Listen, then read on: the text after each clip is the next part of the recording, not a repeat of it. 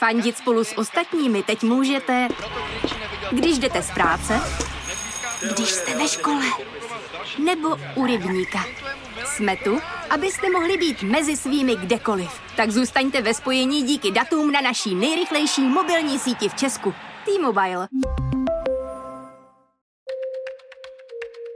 Let's get Brexit done. A new virus is spreading in China. And we're going to the capital. Liberté, Спасибо égalité, всем!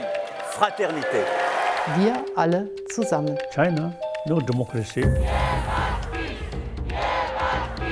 How dare you? We struggle for justice.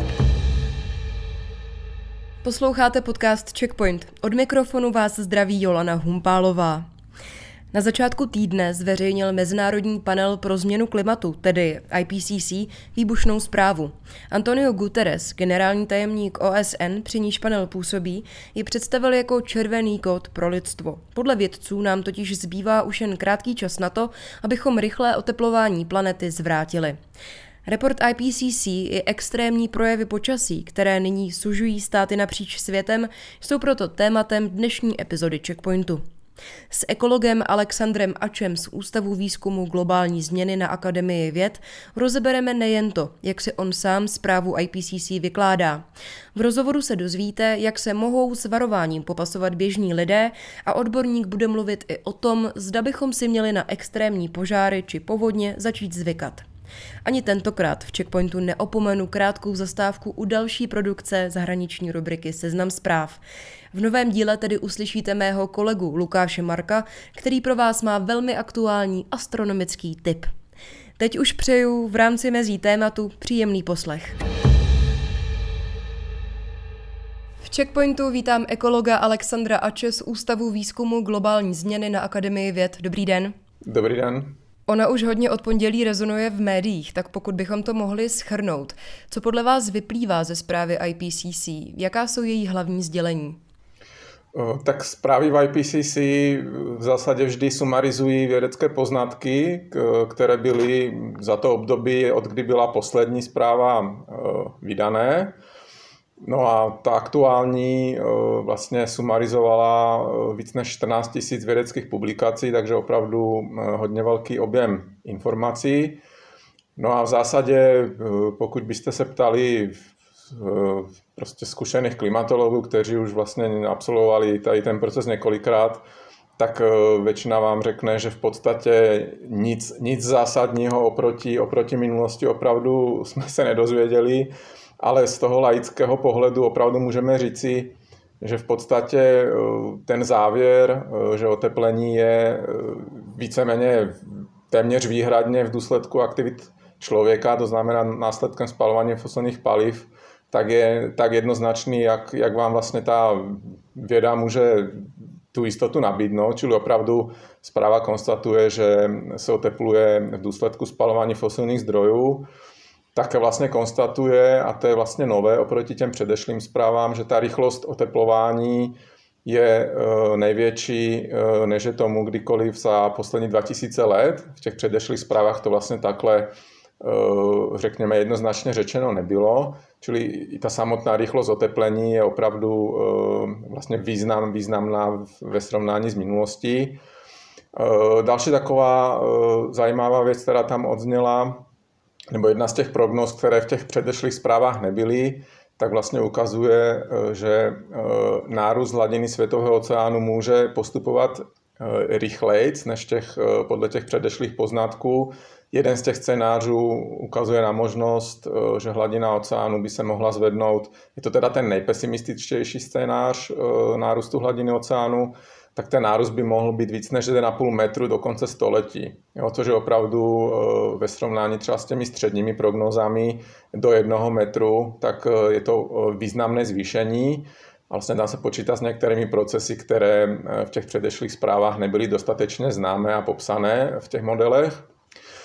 No a nakonec, což mi taky přišlo jako ne sice překvapivé, ale také to vlastně v těch předešlých zprávách nebylo konstatováno, že vlastně již v současné době prakticky nelze zabránit eh, oteplení, které by bylo pod hranicu 1,5 stupně. To je vlastně ten spodní limit pařížské dohody, čili je možné to oteplení výrazně zpomalit, ale tu spodní hranici pařížské dohody nelze, vlastně už tomu nelze zabránit, protože to množství emisí, které vlastně už bylo do atmosféry uvolněné a které v nejbližších letech vypustíme, tak vlastně zamezuje naplnit tady tento teplotní cíl.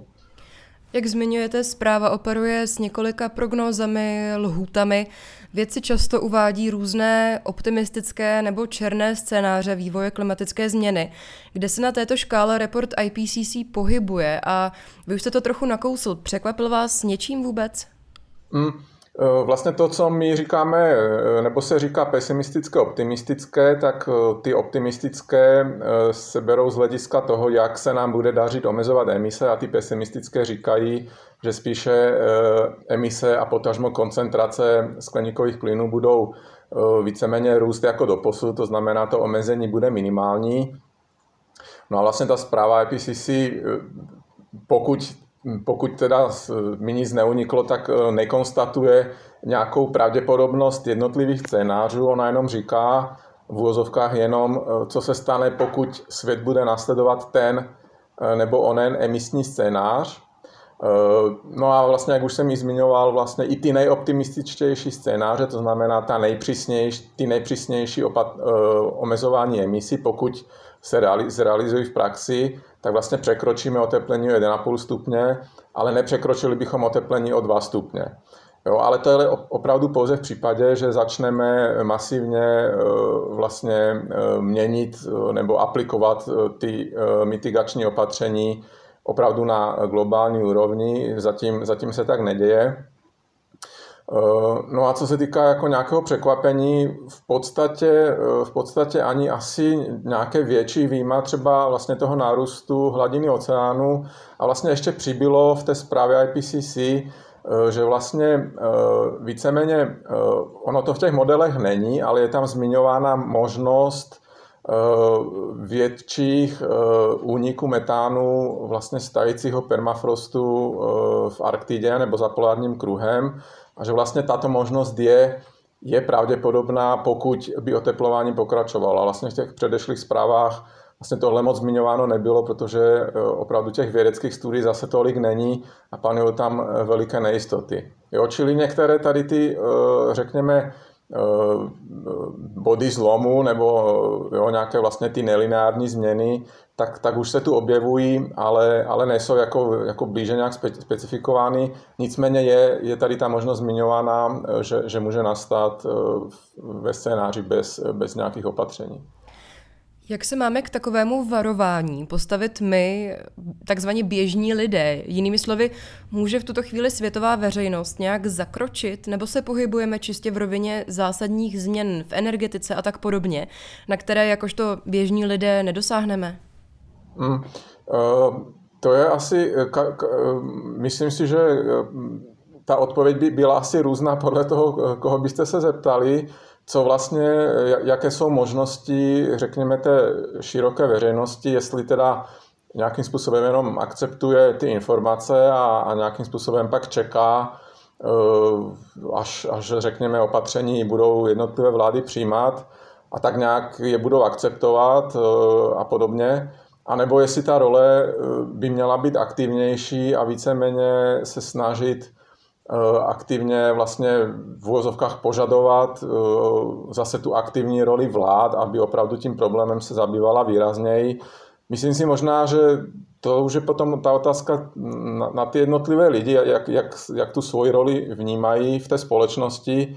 Nicméně si myslím, že vlastně už se i v poslední době začínají objevovat takové právě ty občanské aktivity, včetně České republiky, ale i v různých státech Evropy, ale i jiné ve světě, kdy vlastně vznikají takové různé spolky a organizují se eh, a víceméně vzniká, tako, vzniká taková, eh, nebo vznikají iniciativy, kdy vlastně dochází přímo k eh, využití soudů a vlastně podávání žalob na, ať už jsou to vlády, nebo řekněme fosilní, fosilní společnosti a nějakým způsobem se snaží vlastně to klimatické, v vozovkách klimatické právo vymáhat. To znamená, vlastně občané požadují, řekněme ty aktivnější občané požadují naplňování pařížské dohody po jednotlivých vládách ve svých respektivních státech a tím pádem vlastně tlačí na to, aby opravdu se dělalo víc. Jo, čili samozřejmě člo, asi většina lidí reaguje tak, že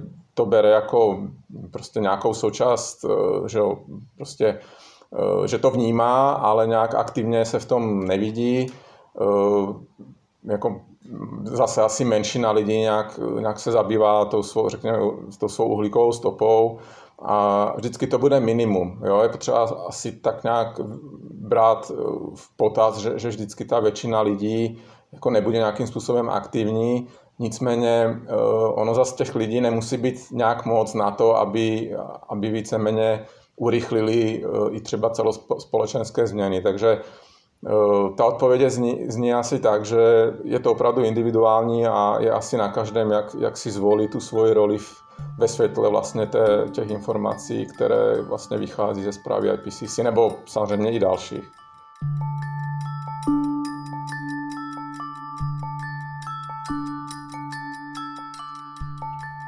Tohle je podcast Checkpoint. Za chvíli se v rozhovoru s Alexandrem Ačem posuneme k tématu extrémních projevů počasí. Teď si ale uděláme krátkou pauzu. Na noc ze čtvrtka na pátek totiž připadá Noc jasných Perseid a víc vám k tomu poví můj kolega Lukáš Marek. Jde o jeden z těch jevů, které si můžete užít i bez jakéhokoliv vybavení. Stačí vám jen vychytat dvě věci, správný čas a místo. Co se týče prvního jmenovaných faktorů, nejpříhodnější chvíle přichází právě v noci ze čtvrtka na pátek, tedy v noci maxima Perseidu, kdy padá meteorů nejvíc. Úplně nejlepší budou až páteční ranní hodiny. Mezi půlnocí a čtvrtou hodinou raní by za dobrého počasí mělo být pouhým okem pozorovatelných až 80 meteorů za hodinu. Pokud si ale roj chcete užít a zrovna nemáte čas, nezoufejte. I v dalších dnech by měly být s o něco nižší intenzitou vidět. Ty první šly spatřit už od 17. července a úplně poslední až 24. srpna. V noci maxima je navíc letos měsíc ve fázi úzkého srpku a nebude tak podívanou na obloze kazit vlastním svitem. Díky tomu půjdou spatřit i ty nejslabší meteory. To ale platí pouze za předpokladu, že budete oblohu sledovat z místa, kde není velké světelné znečištění, tedy alespoň několik desítek, ideálně stovek kilometrů od velkých měst. Pro přesnější výběr místa se patří doporučit mapa světelného znečištění, kterou najdete například na webu světelné znečištění CZ.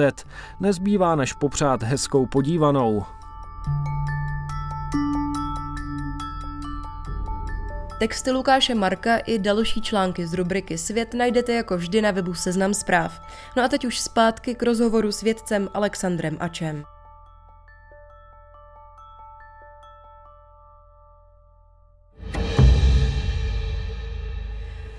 Kromě alarmujících vědeckých zpráv máme k dispozici i konkrétnější ukázky toho, že se s planetou Zemí eufemisticky řečeno něco děje. Viděli jsme rekordní záplavy, v současnosti řeší rozsáhlé požáry Řecko, Alžírsko, Kanada, Spojené státy a další země. Státy napříč země koulí sužuje sucho. Jsou takové projevy extrémního počasí něčím, na co bychom si raději měli začít zvykat? Eh, no já osobně upřednostňuji takový ten přístup, že bychom měli dělat všechno pro to, abychom si na ně zvykat nemuseli. To je právě to, eh, ta mitigace těch změn eh, do budoucna a to právě apeluje i zpráva IPCC, že pořád tím omezením emisí můžeme, samozřejmě ta situace se musí zhoršovat, protože stále emise rostou, anebo aspoň neklesají, a takže několik desítek let se oteplovat bude. Eh, nicméně ty důsledky opravdu mohou být ještě, ještě jako několikanásobně horší. Jo? To znamená, ty změny už probíhají, opravdu pozorujeme nárůst eh, u některých typů extrémů eh, třeba výraznější, u některých těch dat není tolik. A vlastně i ta zpráva IPCC konstatuje, že největší jistota ve vztahu k oteplování je v tom, že nám přibývá extrémních teplot, a extrémnějších a intenzivnějších vln veder. A ty samozřejmě pak e, víceméně souvisí i s tím, že e, v zásadě zvyšují pak riziko právě i těch rychle se šířících větších požárů, které zase v těch jednotlivostech těžko to nějak, že, řekněme, příčině dávat do souvislosti s oteplením, ale v obecně můžeme opravdu říci, že, že vlastně ty rizika a ty pravděpodobnosti těch lejevů, které pozorujeme, tak jednoznačně jsou v souladu s těmi prognózami klimatickými a je to něco, co se bude dít do budoucna.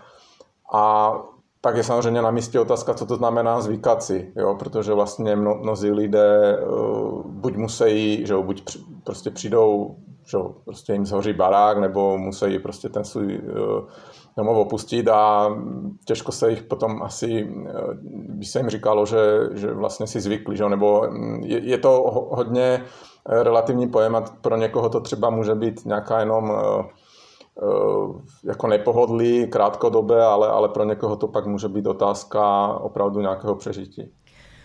Záplavy, sucho, požáry, nejde o žádné separované jevy, jde spíš o provázený sled takových událostí.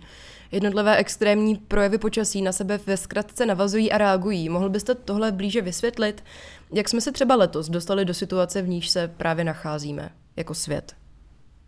No, tak v zásadě eh, to, co definujeme jako oteplování klimatu, to je ten, eh, řekněme, nejlépe měřitelný, uchopitelný eh, projev eh, toho, že zesilujeme skleníkový efekt a to nese celou řadu vlastně těch důsledků, které vlastně jste vyjmenovala. To znamená teplejší atmosféra, přináší právě tady ten řetězec dalších důsledků, které se s větší nebo menší intenzitou projevují v konkrétních oblastech světa například právě těmi extrémními horky, eh, vlnami veder eh, a to je vlastně ta jedna stránka toho, těch vyšších teplot a s tím právě souvisí ten opačný extrém, to znamená intenzivnější srážky, častější, řekněme, povodně v některých oblastech. No a další takový vlastně propojení těchto extrémů pak navazuje právě už i na zmiňované lesní požáry, které zase ten, ten, to propojení je ve smyslu uh, uvolňování dalšího oxidu uhličitého, který zase pak jako zpětní, zpětná vazba působí na, na urychlení oteplování. Jo, a tady těch řetězců je celá řada. Uh, právě vlastně, jak jsme mluvili o zprávě IPCC, tak naznačuje možnost uh, potenciálních, potenciálních zásob uhlíku právě v půdě za polárním kruhem, která tím, že se otepluje, a ten proces se eh, bude zrychlovat, dokud, dokud eh, oteplování bude pokračovat, tak právě tam hrozí uvolnění eh, relativně velkého množství ať už oxidu uhličitého nebo metanu. A ten by mohl trvat několik desítek, desítek let, čili my nebudeme pak schopni vlastně ten proces zastavit. A to je to, na co upozorní někteří, ne, ne samozřejmě všichni, ale někteří klimatologové, že v určité chvíli eh, může nastat situace a obecně se tomu říká něco jako bod zlomu, kdy eh, v určité hranici právě v důsledku provázanosti těch eh, různých zpětně vazebných mechanismů to oteplení nebudeme moci my vlastními aktivitami, třeba omezováním emisí zastavit. Jo? Čili ten proces nějakým způsobem se rozběhne a on se zastaví až samovolně na nějaké vyšší úrovni, jo? třeba 3 stupně nebo, nebo na hranici nad 3 stupni.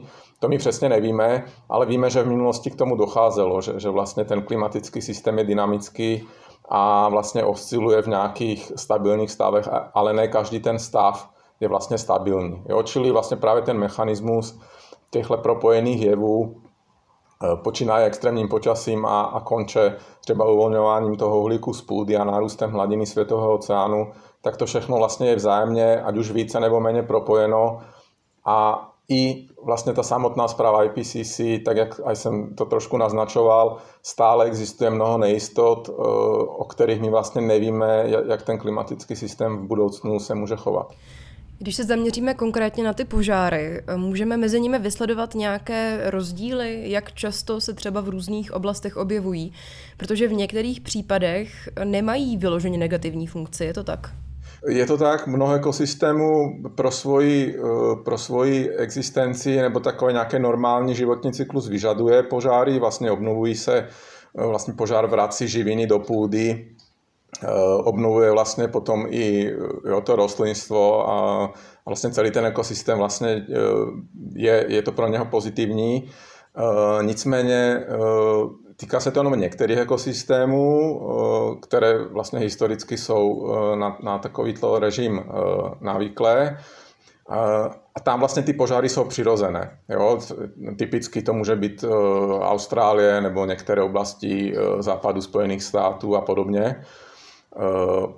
E, nicméně vlastně ten hlavní problém právě i s těmi současnými požáry je, že úplně přirozené nejsou a jsou právě i zhoršovány jinými lidskými aktivitami, jako třeba intenzivní hašení požáru v minulosti, kdy vlastně ty porosty byly nepřirozeně jo, že vlastně nebylo do, umožněno těm požárům tak nějak vlastně projít tím ekosystémem a hlavně je i rozdíl v té intenzitě. Jo? Čili pokud v minulosti ty požáry byly, hlavně se týkaly podrostu, to znamená hořela eh, jenom nějaká tráva uschlá nebo nějaký spadlé větve a podobně, ale nehořely celé stromy a koruny. Jo? A vlastně ten ekosystém naprosto byl v pořádku Nicméně pokud nám dneska hoří celé, jo, celé lesy a, a ty plameny můžou vlastně vystupovat až do výšky několika desítek, 50-60 metrů, eh, jo, jako není, není úplně neobvyklé dneska, tak vlastně pak v tom lese nic nezbyde a i ta regenerace trvá déle a začínají se nám objevovat i vlastně trendy, kdy eh, některé ekosystémy, hlavně v těch hraničních oblastech, kde je tepleji a kde jsou ty eh, teploty tak extrémnější, tak ta regenerace je eh, význačně značně zredukována. A vlastně zdá se, že to je právě takový ten přechod z lesu na step, jo, že vlastně ten les už se neobnoví a, a týká se, zatím se to týká nějakých malých procent těch lesů, jo, nějakých okrajových částí, těch jižních, v jižnějších oblastech, ale právě tím, jak se mění klimatické zóny a budou se měnit, tak i ty lesní ekosystémy právě to je jedna z těch forem, jak se mění. Jo? Čili vlastně ten porost zhoří a za 100 let už tam nebude stejný les, protože už to klima bude jiné. Takže od, odpovědi je ano, jsou požáry i přirozené, ale vlastně v té současné situaci jsou, jsou stále více nepřirozené a vlastně uh, dělají opravdu e, potenciálně velké škody. Mezi klimatickými skeptiky rezonuje argument, že letos přece prší dost, ale to nijak horké není, takže se planeta neotepluje. Jak na takové tvrzení reagovat? Tak uh, asi nejjednodušeji ukázat uh, těm lidem graf, záznam globální teploty, třeba právě ze zprávy IPCC, který opravdu ukazuje, že globální teplota od roku 1850 až do současnosti se zvýšila asi o 1,1 až 1,2 stupně Celsia, čili to je naměřené, to nelze spochybnit. No a zároveň spolu s tím jim ukázat, eh, že pokud by eh, vlastně klima bylo řízeno pouze přirozenými faktory, například slunečnou aktivitou, eh, nějakými změnami v oběhu země kolem slunce nebo sopečnými výbuchy, tak by nebyl důvod, aby se oteplovalo. Jo, čili my víme, že proč se otepluje a že se otepluje. A to si myslím, že pokud ten člověk nějak není schopen akceptovat, protože bylo chladnější léto nebo víc pršelo, a, a tím pádem třeba není sucho, nebo někde je sucho, to, to neznamená, že pak uh, nikde jinde nemůže pršet, tak pak uh, asi není možné nějak dál vést nějakou racionální diskuzi. Zabřednu teď hodně hluboko do spekulací, ale zeptám se, jakou šanci nyní jako lidstvo vezmeme-li v potaz současný vývoj a naše reakce na klimatickou situaci máme? Jakou šanci podle vás máme, že ten vývoj zvrátíme? To je samozřejmě hodně těžká otázka a, a zase různí lidi vám určitě dají různou odpověď. Eh, pokud já se podívám na ten vývoj do posud a, a, a vlastně i vzhledem k tomu, že se jedná již o šestou zprávu IPCC, ta první vyšla vlastně už na začátku 90. let, čili to už máme vlastně víc než 30 let v vozovkách varování, tak eh, ono moc eh, se to neprojevilo právě na té trajektorii růstu koncentrace, ať už oxidu určitého nebo dalších skleníkových plynů a víceméně roste téměř nějakým způsobem nepřetržitě a dokonce ani vlastně omezení související s pandemí nějak výrazněji nezahýbali vlastně s růstem koncentrace, čili to omezení musí být ještě mnohem jako násobně větší, aby se opravdu projevilo i v tom zpomalení.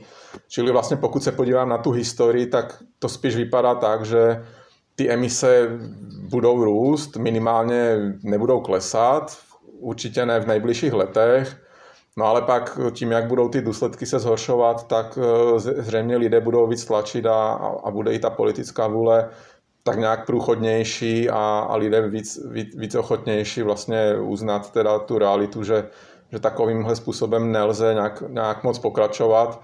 A pak by se to mohlo změnit. Myslím globálně, samozřejmě lokálně už máme dobré příklady z mnoha států a nejenom v Evropě, ale i v jiných, kde opravdu se zdá, že už tu situaci berou jak, jak lidé, tak i politici relativně vážně, ale stále se jedná spíš, řekl bych ho, výjimky. Eh, takže z tohohle pohledu eh, viděl bych to někde mezi. Asi, asi nepůjdeme tím nejhorším scénářem, nebo už jim ani skoro nejdeme, těm opravdu úplně nejhorším, ale, ale ani nemáme blízko k těm nejlepším. To znamená, vlastně ty aktuální prognozy říkají, eh, že pokud, pokud se nezmění ta klimatická politika, a včetně Evropské unie, tak to oteplení by s velkou pravděpodobností překročilo 2,5 stupně do konce století, což je jako lepší než samozřejmě 4 stupně nebo 3 stupně, ale zároveň už nás to vystavuje tomu velkému riziku právě různých dalších eh, kaskádovitých důsledků, kterými pak nebudeme mít pod kontrolou. I ty 2,5 stupně jsou vlastně podle mého názoru neslučitelné, jako řekněme to, co bychom nazvali eh, organizovanou společností, tak jak ji známe dneska.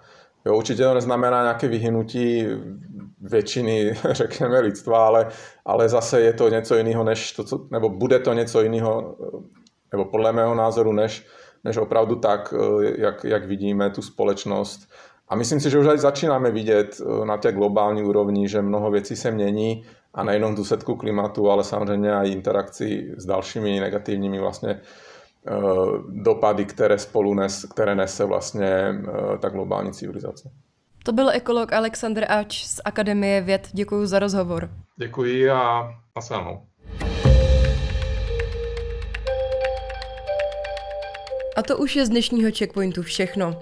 K tématu nám můžete poslat své připomínky, a to buď na e-mail audiozavináč.cz nebo nás označte na Twitteru pod hashtagem checkpoint podtržítko Joleva. A jako vždycky budeme rádi za hvězdičky a recenze v Apple Podcasts. Já už teď přeju pěkný týden a těším se zase příště. Naslyšenou.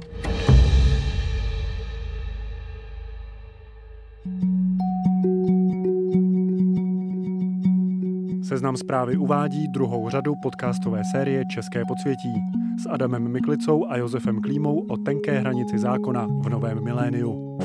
Z podsvětí je víc polosvět a zločin infiltruje stát a balancuje na hranici zákona ten zločin se proměnil. Už přestaly fungovat ty jejich staré metody, takový ty drsný jako zastrašování. Místo zabijáků začali chodit právníci. Uslyšíte, jak Mrázkův ex-kolega Petr utíká do Švýcarska. Jak se naše zbraně málem pašovaly do Iránu. Švábův gang kosil bohaté podnikatele v zahraničí a jak někoho napadlo namíchat do alkoholu víc metanolu a skončilo to mrtvými a prohibicí. Poslouchejte na Seznam zprávách a ve všech podcastových aplikacích.